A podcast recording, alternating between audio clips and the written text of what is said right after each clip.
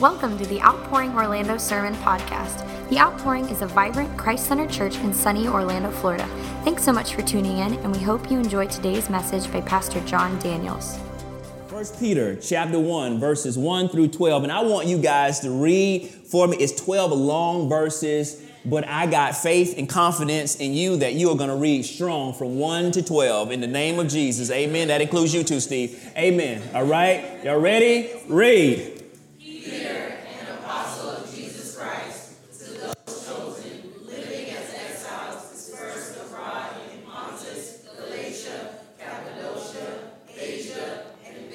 Okay.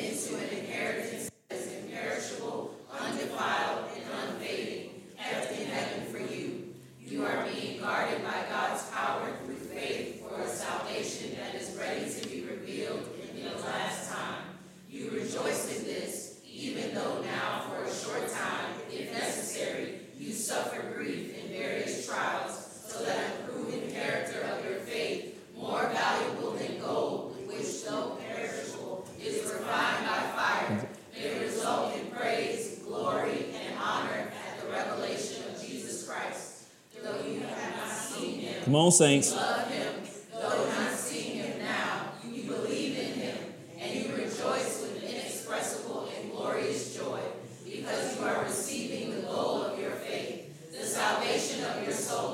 Concerning this salvation, the prophets prophesied about the grace that would come to you. Search and carefully investigate. You're almost there. They inquired into what time or what circumstances the Spirit of Christ within them was indicating when he testified in advance to the sufferings of Christ and the glories that would follow.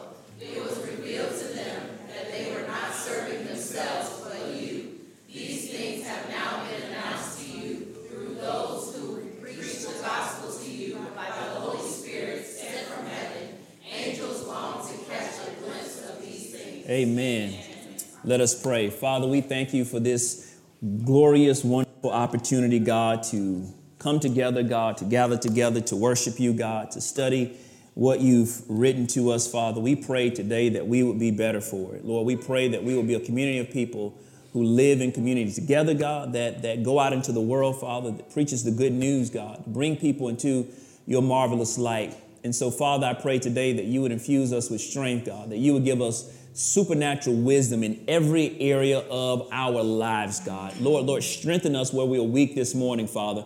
I pray, Lord, that your son Jesus would be lifted up this morning, Father. I pray that we would see him in all of his glory this morning as we study your word. And so, Father, we just give you honor and glory. Lord, we don't take it for granted that we can come in and worship you freely, Lord. And so, Father, I pray today, God, that we would not just listen and hear the sermon, but that we would fully engage all of our senses this morning, Father. Your word says that everything that have breath should praise the Lord. And so, Father, we do that even while the message is being preached, Father. And so, Lord, I pray that the Spirit of God would connect with us, Father, that, that it would lead us, guide us, convict us, encourage us, Father, and that would renew our minds this morning, Lord. And so, Father, we give you glory, we give you honor. It's in Jesus' name we pray. And the people of God said, Amen. Amen. Amen. You may be seated.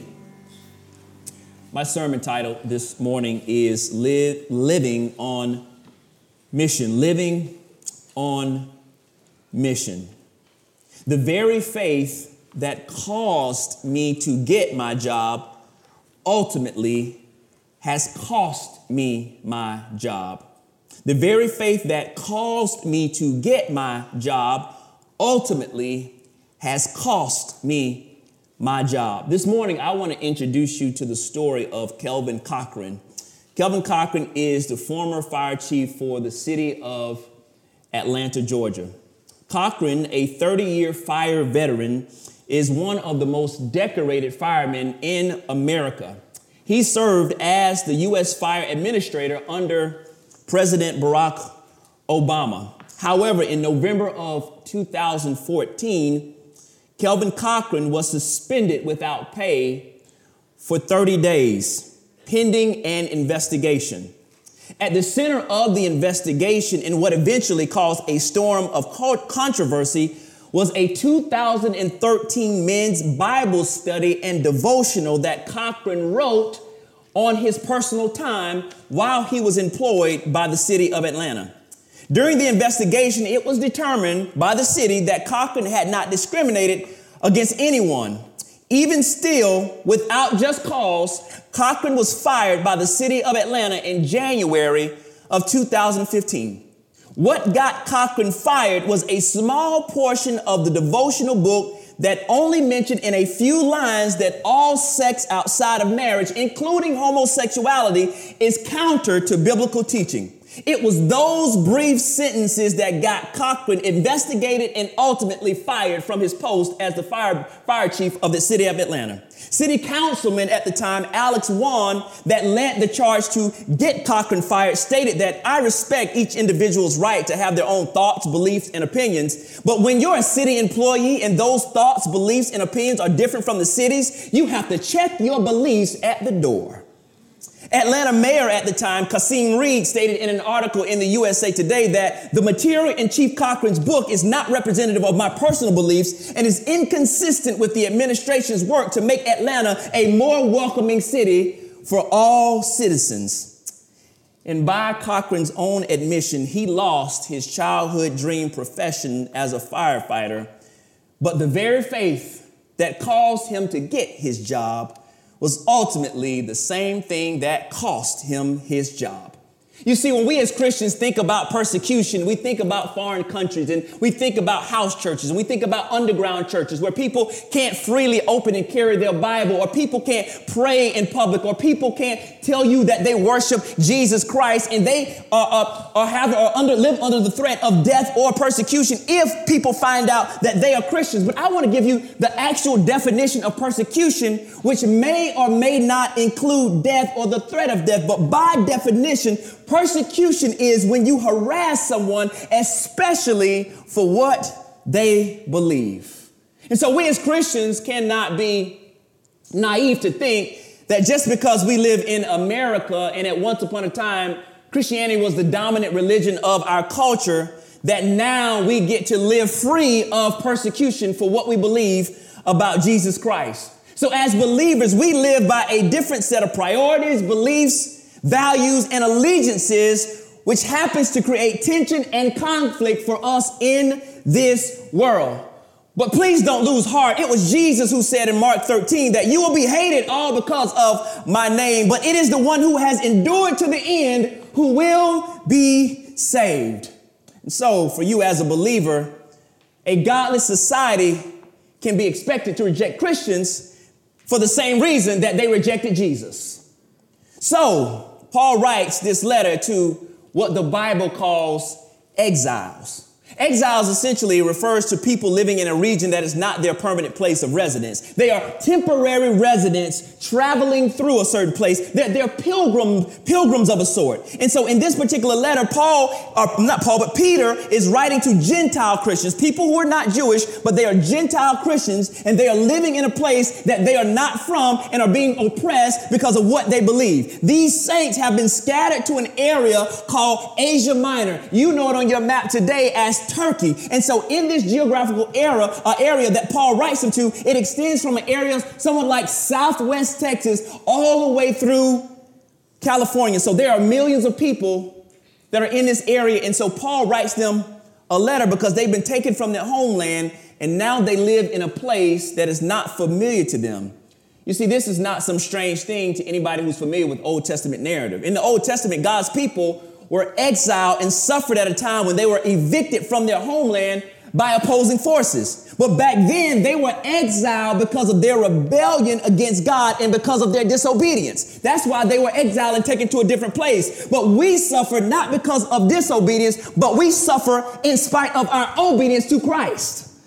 And so they were taken away because they disobeyed Christ. They were treated as exiles because of their rebellion and disobedience. But we today, who live after the cross and after the resurrection, we are exiles because of our obedience. And because we obey God, we are treated as exiles in a place that we might even be from. And so we are exiles because we suffer for our faith in a world that finds our faith strange, hostile, and sometimes downright repugnant. And so these Christians are possibly dealing with the threat of death, but more than that, they're dealing with social alienation. They are being ostracized for what they believe. Our biblical worldview and our approach to life makes us all, as believers, exiles in this world. Well, Pastor, if we're exiles, where are we actually from? Our hope is anchored in our homeland, which actually is heaven. You live in Orlando, but your real home is actually in heaven with God.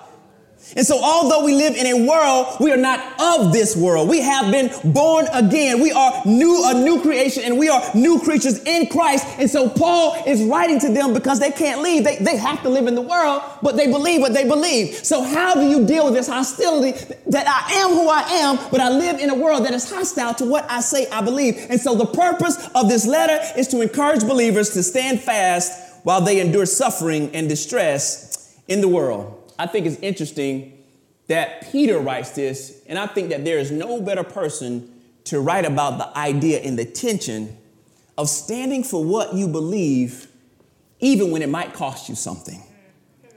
Now, we should remember that Peter, the writer Peter, this is the same Peter, if you've read the Gospels, that at times he fought to defend Jesus.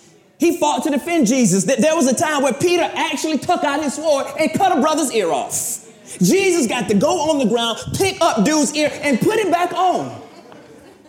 Peter, Peter, Peter is a rider for Jesus. Peter is the most outspoken of all of Jesus' disciples. This is a Peter who will ride for Jesus, but at the same time, this is the same Peter who denied Jesus when Jesus was arrested because in a moment of outside pressure, he had to make a decision. Do I own up to knowing the Messiah and risk my life, or do I save my own life and my own reputation and my job in this moment of truth?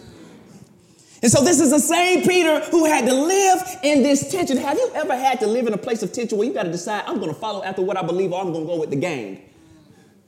And so Peter is all too familiar with this, but if you read the story when they came and asked, hey, yo, that's the dude Peter. He kicks it with that dude Jesus. That looks just like that Galilean Peter. He, are you the same Peter that's been kicking it with Jesus? Because I don't even know nobody named Jesus. I, have never met anybody named Jesus in my life. Peter lived by, he, Peter's like, I don't know nothing about nothing. I don't know nobody. Jesus, who? We shouldn't laugh at Peter.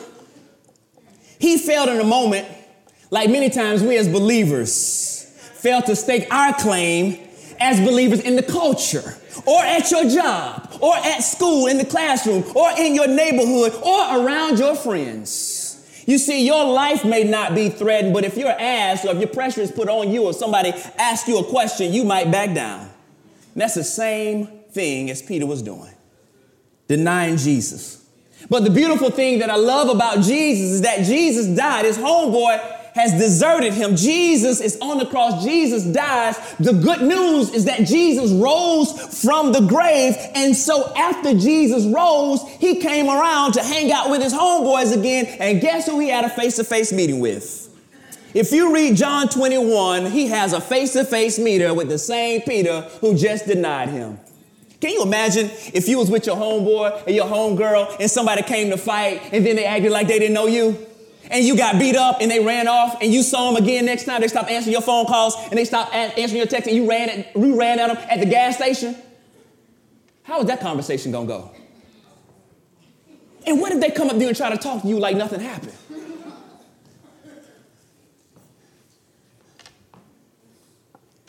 You're gonna be like, these People ain't loyal. Get that tune out your head. But after Jesus' resurrection, he has a conversation with Peter. And by the grace of God, he doesn't throw his friend away, he restores Peter. So there's hope for you and I. All the times we've denied Jesus, all the times we've had an opportunity to stand for what we believe in, we back down because of capitulation to pressure, whether it was your job or it was your friends or you had to make a decision or it was going to risk you not fitting in anymore. We've all had that moment where we back down on what we believe in. Here Jesus is res- restoring the same person that denied him at his moment of truth. So there's hope for you and I. But as we see this letter, this is years later. This ain't the same old Peter. Because in your Christian journey, you should get better and wiser as you get older. And so we're listening today, we're reading the writing of an older, wiser apostle Peter, who is addressing Christians years after the death and resurrection of Jesus. They are facing persecution and their relationship with Jesus is at risk because they could die for it. And so he wants to stand there and encourage them. One would think that the Christian life would bring a certain measure of ease. I mean, Lord Jesus, I'm following you. Can it get easy at some point? Can I get a break sometime, Jesus? We would think that there would be a measure of ease and freedom from hard times, but as we look at the scriptures, we see that there were not many times in the life of God's people that they enjoyed external, uninterrupted tranquility.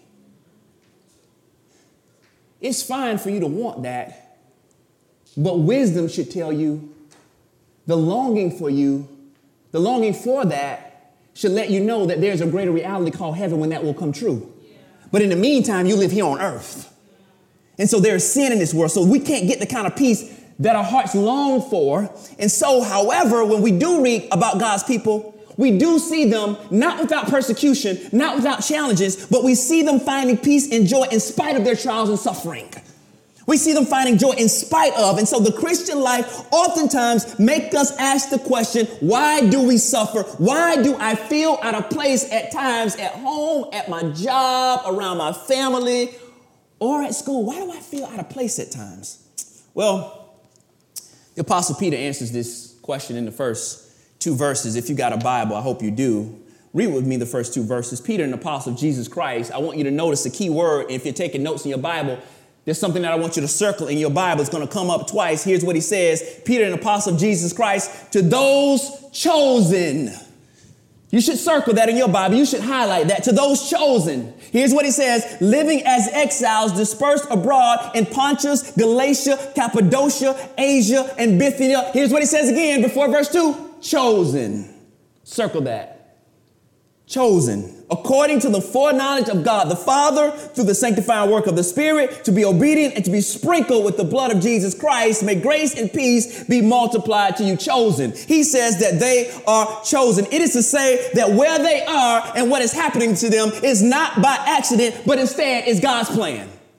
Have you ever thought that the place that you feel out of place of ain't an accident, but that's God's plan for your life?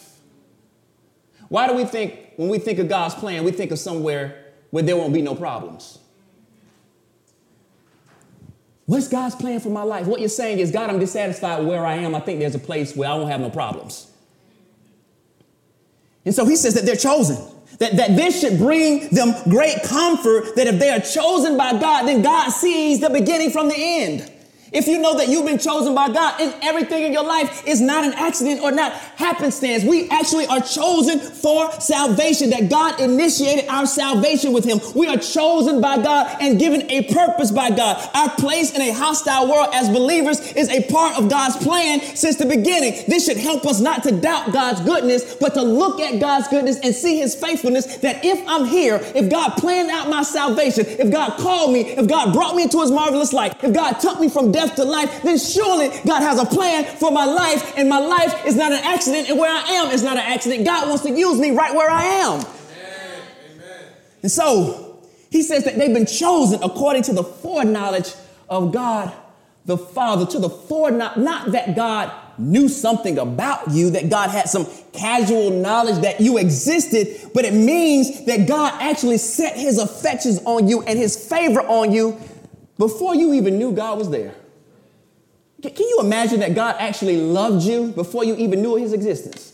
That, that God set his affections on you, that God saw enough in you to create you, that you are his chosen and special vessel, that he set you apart. You know how you knew that God chose you? Because the Spirit made you alive. Through the sanctifying work of the Spirit, the Spirit took you from death to life, opened your eyes, and enabled you to respond to the good news of Jesus Christ. When you responded, you know what happened to you? You got covered. You got washed in the blood of Jesus. You were forgiven. You now had a new life, a new name, a new way of seeing things. He covered you in the blood of Jesus. No matter what you did in your past, the sin was covered by the blood of Jesus. And so that meant that you now had a new relationship with God that could be uninterrupted. This is beautiful.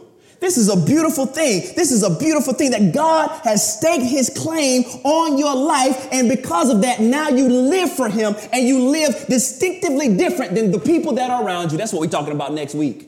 Living distinctively different from everyone around us. So we have been chosen by God for the sole purpose of obeying God. I want you to notice something there. Chosen according to the foreknowledge of God the Father through the sanctifying work of the Spirit to be obedient, sprinkled with the blood of Jesus Christ. Do you see who just showed up in verses 1 through 2? You see the Father, you see the Spirit, and you see the Son. You see the Trinity working together on your behalf. That's beautiful. They all serve a different function, and they all have served to get you where you are and have a relationship with Jesus. And so the Trinity functions together in our salvation. And you know why He's doing this? It's all because of God's grace, not because of your goodness.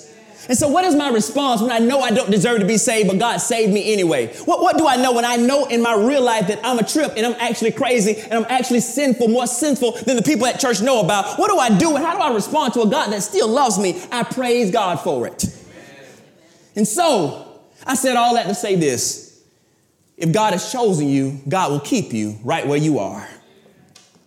And here's what he says in verse 3 through 5 Blessed be the God and Father of our Lord Jesus Christ, because of his great mercy, he has given us new birth into a living hope through the resurrection of Jesus Christ from the dead and into an inheritance that is imperishable, undefiled, and unfading, kept in heaven for you. You are being guarded by God's power through faith for a salvation that is ready to be revealed in the last time. And all he's saying is this, is that the resurrection of Jesus changed everything. The most important thing that ever happened in human history is the resurrection of Jesus Christ. Because if Jesus does not get out of that grave, he's just another man.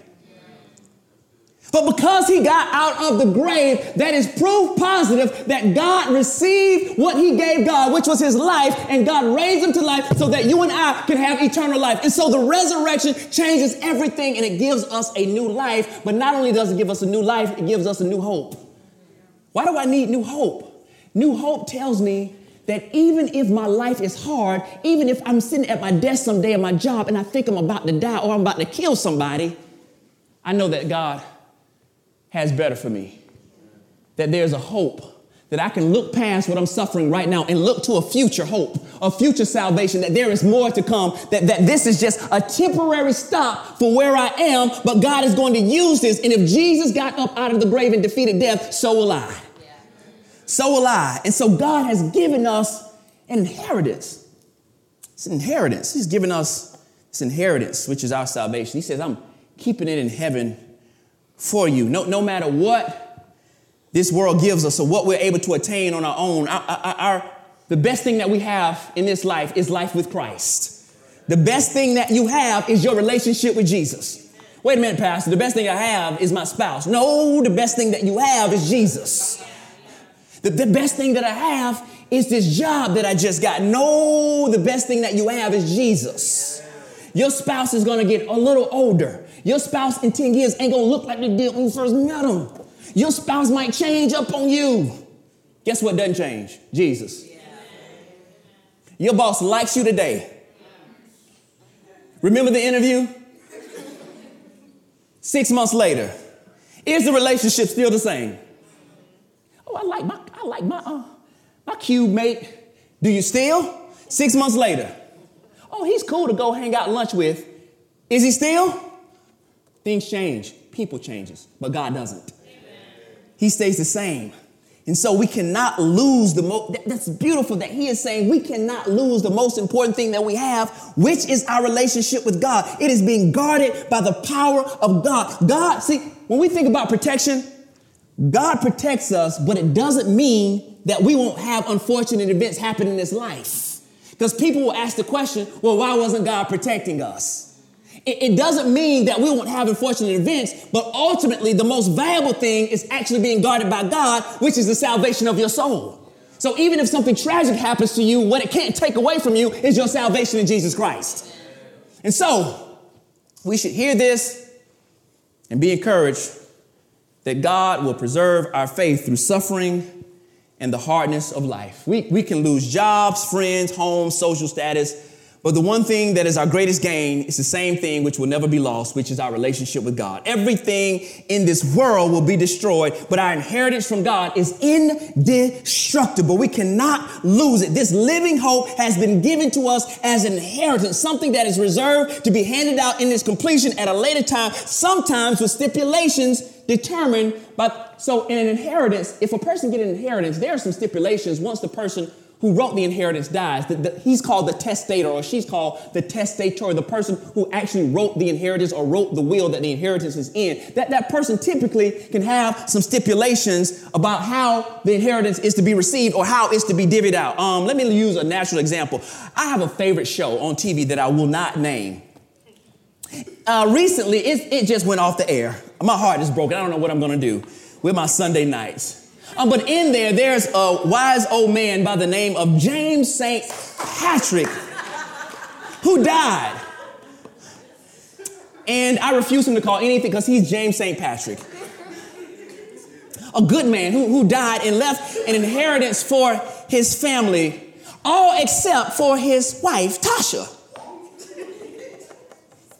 Spoiler alert.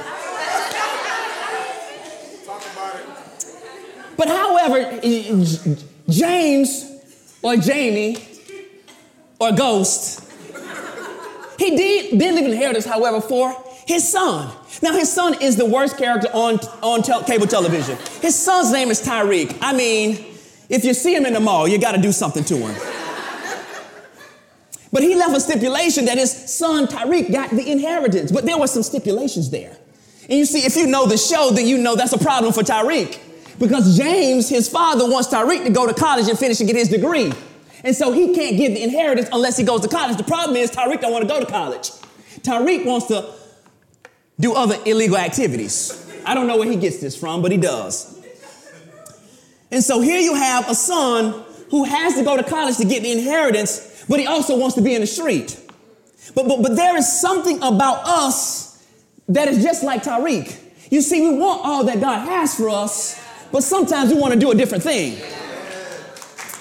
And so God says, I got some stipulations on this inheritance. I got some stipulations around it. But you know what I notice about the human person? A human person, here's what we'll do. We'll say that if the if the if the prize is valuable enough for us, if it's the promise is good enough for us at the end, we will be willing to do some things that we may not think we are capable of doing. And we'll be willing to endure some stuff that we wouldn't typically endure if we knew that there's a great prize at the end. And so I need to tell you this today. Suffering is much more bearable if I know that there is an end to it and at the end there's something greater and something sweeter at the end for it. And what I'm telling you today is no matter where you are in your life or no matter how hard it gets in this season of your life, if you just hold on, there's a promise and an inheritance for you at the end, but you got to hold on to it.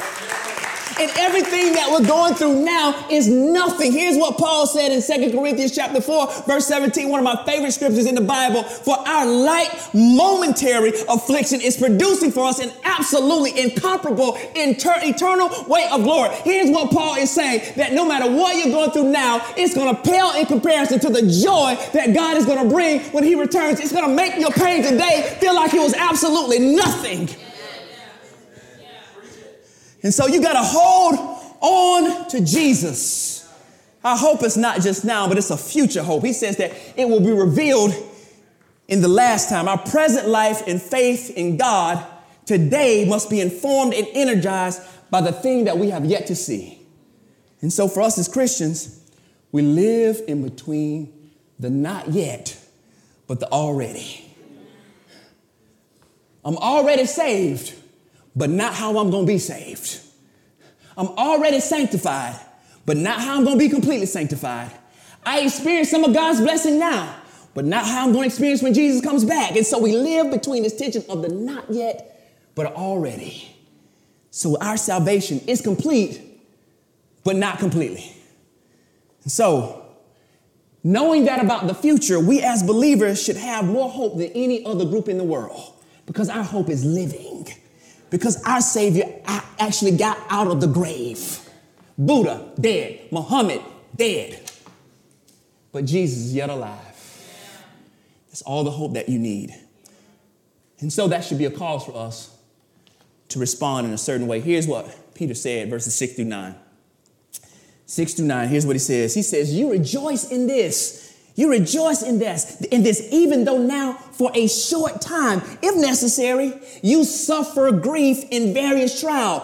Here's why. So that the proven character of your faith more valuable than gold, which, though perishable, is refined by fire. Here's what your praise and here's what your life and here's what your character is going to do. It's going to result in praise, glory, and honor at the revelation of Jesus Christ. Though you have not seen him, you love him. Though not seeing him now, you believe in him and you rejoice with inexpressible and glorious joy because you are receiving the goal of your faith, the salvation of your souls. And what Peter is doing right now is calling on us on how we should respond to trials.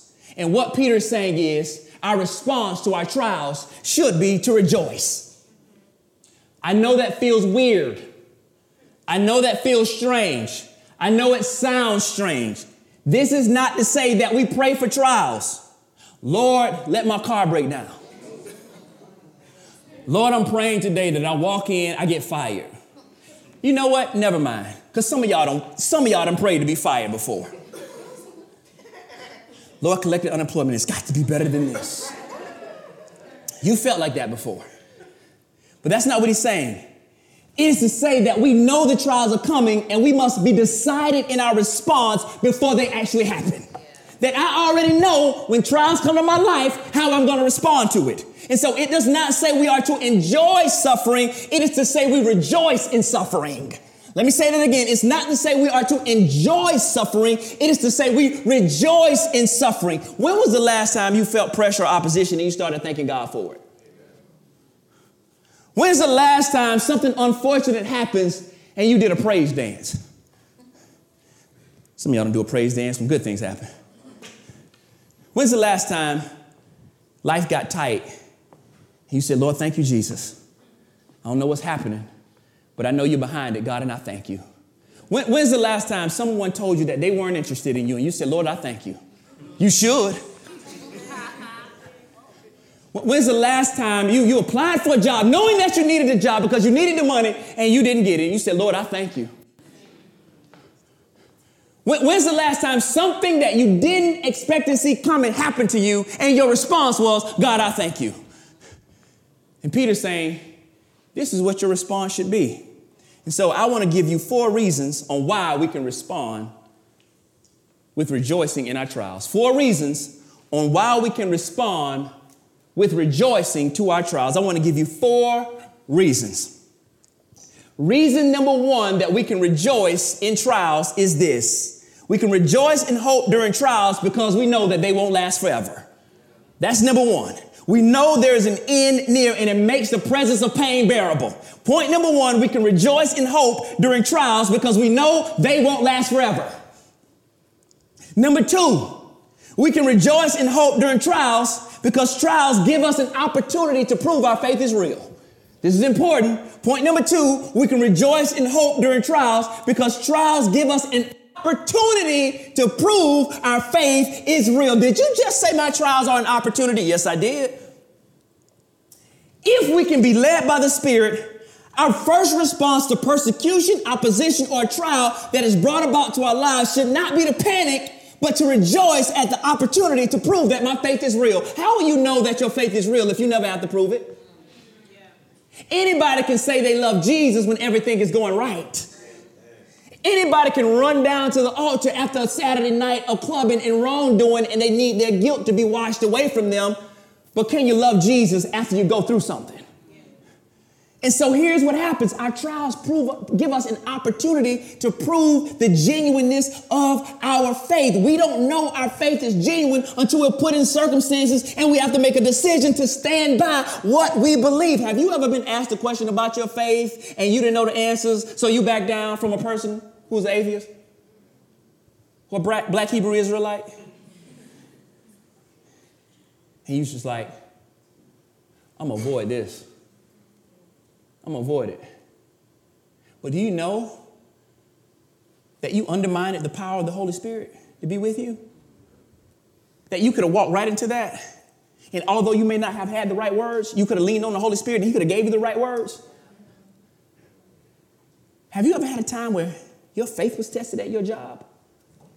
or there was a group of people and you were thinking, I kind of like being around these people, but I also kind of know I'm a Christian. But I'm going to kick it with them anyway. And so I'm hanging around people that do and say anything, and they don't even know I'm a Christian. They know I go to church, but they don't know I'm a believer. But God sometimes will put you in a place to give you an opportunity to prove that your faith is real.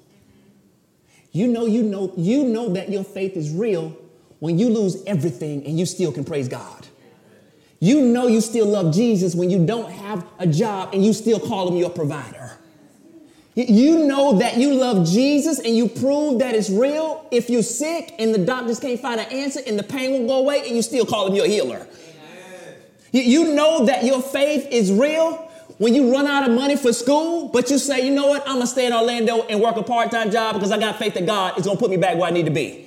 You, you know that your faith is real when somebody in your family call you out your name and you know everything about them and you know their whole story and you can tear their whole life apart and you choose to say nothing and you say bless you anyway. That proves that your faith is real.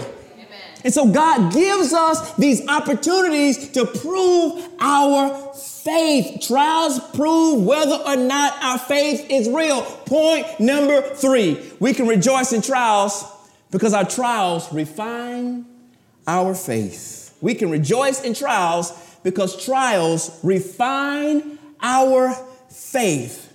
We can rejoice in trials because trials refine our faith. Here's what it says in verse 7 so that the proven character of your faith, more valuable than gold, which though perishable, is refined by fire. Do you know that the way that gold is melted down, for it, it, has, it has to be melted down in order for it to be valuable, like we see it in the stores, that they have to melt it down, and the fire purifies the gold and burns away the dross and the waste from the gold. And so when you see it, you see a product that has been refined by fire. That's why it looks so shiny. But do you know it had a bunch of mess and a bunch of waste and a bunch of junk on it before you purchased it? And so, we all know how valuable gold is, but do you know that your faith is more valuable than one of the most precious commodities in the world, which is gold? That your faith is worth more than that? And that means that, that if your faith is valuable than, more valuable than gold, your faith also has to go through a refining process at times in your life. And so, here's the thing. Our faith goes through these things, but it's not to kill us, it's to burn away things that don't need to be there. Trials will burn away bad attitudes. Trials will knock pride, slap off your life. But how can that happen if we avoid it? As soon as the fire gets turned on in our life, we start running and we look for a way out. How can my faith be made more beautiful unless the trials of life drive me closer to God and through the Holy Spirit, it works on me and shows me through my response in trials the area that I need to get closer to Jesus in. Have you ever been put in a situation and you respond in a certain way, and then while you're driving home or the next day you wake up, you're like, ah, ah, why I said that? Oh man, what was I thinking, Jesus? Oh, I shouldn't have said it. Oh, I gave him all the words. Oh man, didn't even know I could cuss like that. Jesus, I ran down the cussing alphabet. Oh, Jesus, Lord, forgive me, Father. You ever had that happen to you? Oh, my attitude was wrong. Oh, my attitude was off. Lord, I, Lord, forgive me. And that's cool because you recognize it. The conviction set in. That's a good sign that the Holy Spirit is in you. But the next growth, the next step in growth in the refiner's fire is that now I got to go back to the person. You know how I just cussed you out like a dog from A to Z yesterday? I know you don't got a name left, and I gave you about 45 names yesterday. I call you everything except for a child of God. I talked about you and your mama. I'm sorry. Please forgive me. I know better than that. I'm a Christian. Would you please forgive me? I repent. I ask God for forgiveness. Now I'm asking for, for forgiveness. Would you forgive me? But some of us stay a step here. Lord, I messed up. Then you see your homeboy, you're like, what's up, player? Just, me out. Just, you just did that yesterday. But the refiner's fire says, I gotta apologize. I, I, gotta knock this spirit of, of, of, not asking for forgiveness off. I gotta, gotta put my pride aside and I gotta tell the person, I'm sorry. I gotta go back and make something right that I did wrong. That's the refiner's fire. That there are certain things about us, certain attitudes that it has to burn away off of us. And so our suffering trials are not a sign that God has betrayed us or that He's no longer with us, but our suffering is a sign of our fellowship with God. It tells us to keep trusting God. You know that in a trial, you can't do it on your own. That's the point of the whole thing. That's the whole message of the gospel. We can't get it right by ourselves. We need Jesus to do it. I need Jesus to prompt me to ask for forgiveness. I need Jesus to allow me to have some self control so the next time I don't give them the cussing alphabets. I need Jesus for that. I need Jesus for the next time the flesh gets a little, little too weak. You need Jesus for that. We can't do it on our own. And so when we fall short, it should let us know that we need a Savior. It should drive us to the cross. We need Jesus. Point number four, and I'm almost done. Here's what it says we can rejoice in our trials because they bring praise, glory, and honor to God. We can rejoice in our trials because they bring praise, glory, and honor to God. Your trials and your good response in them brings glory to God. That, that He is glorified when you respond to your trials in the right way. That God is pleased when you respond rightly when things are going on in your life. That, that God is praised and glorified, that He gets the glory from your life, that although your life is not the way you want it to be, you respond in a way that is pleasing to God. That brings Him glory. And I don't know about you, but I want to please God in my life, even through trials. There is suffering now, but there is glory for us to follow. Jesus suffered first, then He entered into His Father's glory. The path to glory first must go down the road of suffering. And that's not to say that we desire suffering and we want to go through pain and we want to be hurt. That's not what it's saying. But it's saying that when it comes, we go through it in the right way, that we respond in the right manner. Here's what it says in verses 8 through 9 Though you have not seen him, you love him. Though not seeing him now, you believe in him. Do you know that we love Jesus? Have you ever thought about this? We as Christians, I can see how it sounds crazy to the world. We love somebody we ain't never seen before. Right?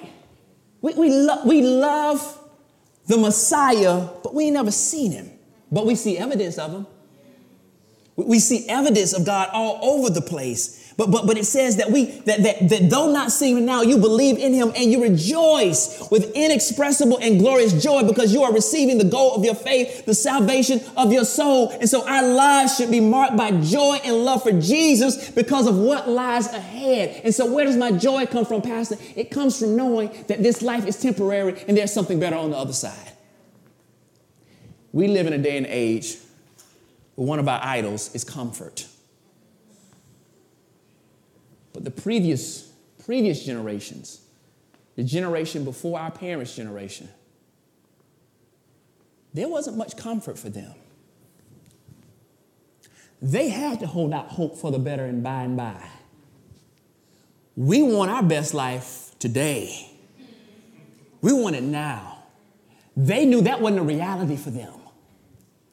They knew that my best life ain't now, my best life is later.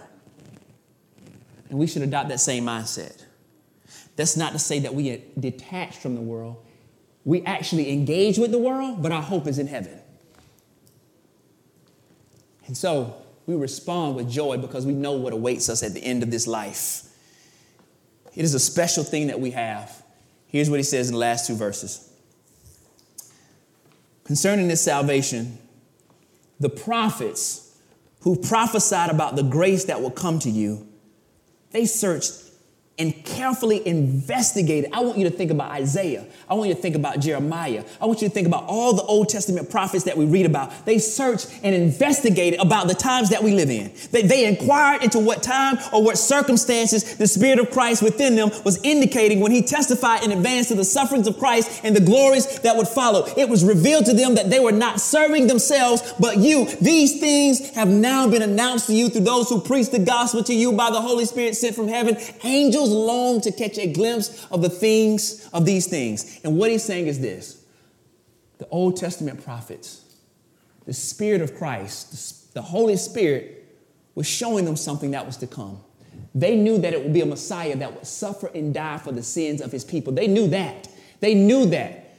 But they had to search and investigate when and how. And they longed to live in the time. They were like, man, we know that there's a, a, a, salvation out there for us. We know that there's a Messiah for us. We know that there's a Messiah that is going to come and save his people. We wish he would come now, but he didn't. Do you know what it's like or what it would be like to see the very thing that you need that is a matter of life and death to you? If you can see it with your eyes, but you know you can't get to it. You're sick, hurt, bleeding, about to die. And you see the hospital right down the road, but you can't get to it. Traffic is blocked off.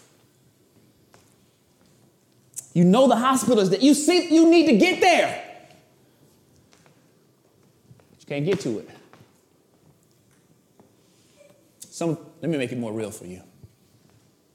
You're close to home. You got to pee real bad. But traffic is backed up. And sometimes the only hope you got to hold it on is knowing that home is right around the corner. That's real. Y'all know it's real. You ever been there? He'd be like, oh man, why is traffic today, God? But there's hope because home is near. But can you imagine that you can't get to it because traffic is blocked off? That you won't be able to make it in time, but you, see, you have the hope is real, it's tangible, you know it's there. And the way you're going is blocked off. But you see all these cars that come later behind you, and the lanes they're in is flowing freely, and they can get there freely. And you wonder what it's like for them to be able to go into the house and have all the relief in the world. You're like, oh man, I wonder what that's like. And that's the way the prophets felt. And the prophets would probably be disappointed. They would be heartbroken if they knew the people that actually could get there didn't appreciate being, get, being able to get there. It says, even the angels long at a glimpse that we are more at, we have a better at, uh, advantage than the angels in heaven that they can't even experience the salvation of Jesus the way we do, but we take it for granted. The prophets wished they could see it. And all Peter is saying is this that the least disciple of Christ Jesus is at a better advantage than the prophets and the angels. That this salvation we have is not to be taken lightly but we should rejoice because of it. It is the salvation of our souls. That in Christ Jesus, we have the greatest thing that we could ever have, and we can't lose it. And so, when I have that knowledge and understanding, when I realize that, that God has chosen me, that He's called me, that He's sanctified me, that I'm covered in the blood of Jesus, that He's with me through my trials, that my trials serve a purpose in this life, then that makes my life much more bearable. That I can live on mission, that I can stand up for what I believe in, and even if it costs me my job, I still have Jesus. Living on mission. Let us pray. Father, we thank you today. We hope you were blessed by the message today and would love to hear about how God is using this ministry in your life. You can connect with us online at outpouringorlando.com to share your story, request prayer, give financial support, or learn more about our ministry. We'd love to see you at one of our Sunday services if you're ever in the Orlando area. Thanks again for joining us today. Have a wonderful week.